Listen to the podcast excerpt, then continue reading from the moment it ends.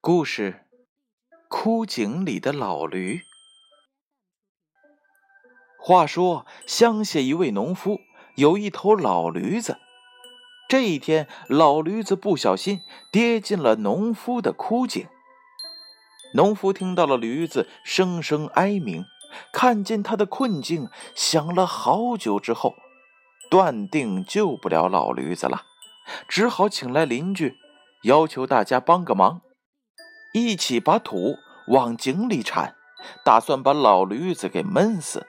以便早早的脱离他不死不活的绝境，人们开始把土用力的往井里铲，老驴子简直吓疯了。但当农夫和他的邻居不断的把土扔在他的身上时，老驴的脑海里竟然灵光一现，突然警觉到，每次土都打在自己的背上。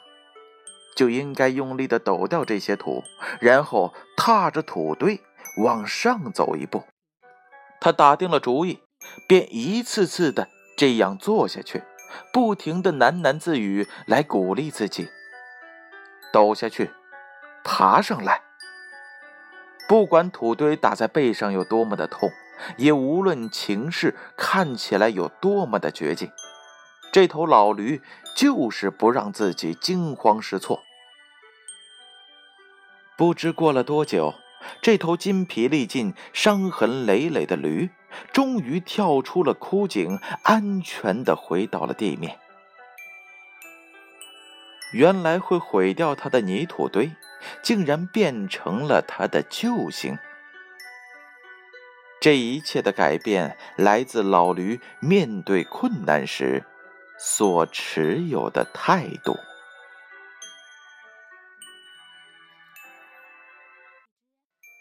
故事讲完了，小故事，大哲理。